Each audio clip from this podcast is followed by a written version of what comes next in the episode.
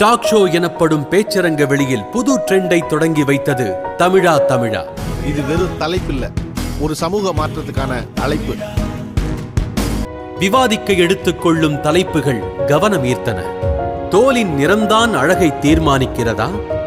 பிராந்திய மொழிகளை விட மேலானதா இந்தி? என பொது சமூகத்தின் முன் தொடர்ந்து நுட்பமான கேள்விகளை எழுப்புகிறது இந்த நிகழ்ச்சி.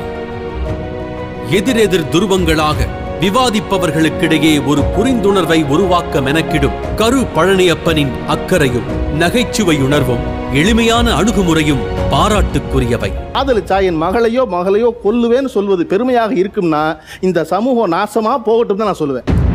கருத்து சுதந்திரம் கேள்விக்குள்ளாகும் இன்றைய சூழலில் பல்வேறு கருத்துக்களுக்கு களம் அமைத்துக் கொடுப்பது கால பொருத்தம். ஓர் ஆண்டிற்குள் டிவி சோசியல் மீடியா என சகல தளங்களிலும் ஹிட் அடித்து முத்திரை பதித்து தனக்கென ஒரு தனித்துவமான ஸ்டைலை உருவாக்கியிருக்கும் தமிழா தமிழா நிகழ்ச்சிக்கு இரண்டாயிரத்து பத்தொன்பதாம் ஆண்டின் சிறந்த டிவி நிகழ்ச்சி விருது வழங்கி மகிழ்கிறது ஆனந்த விகடன்.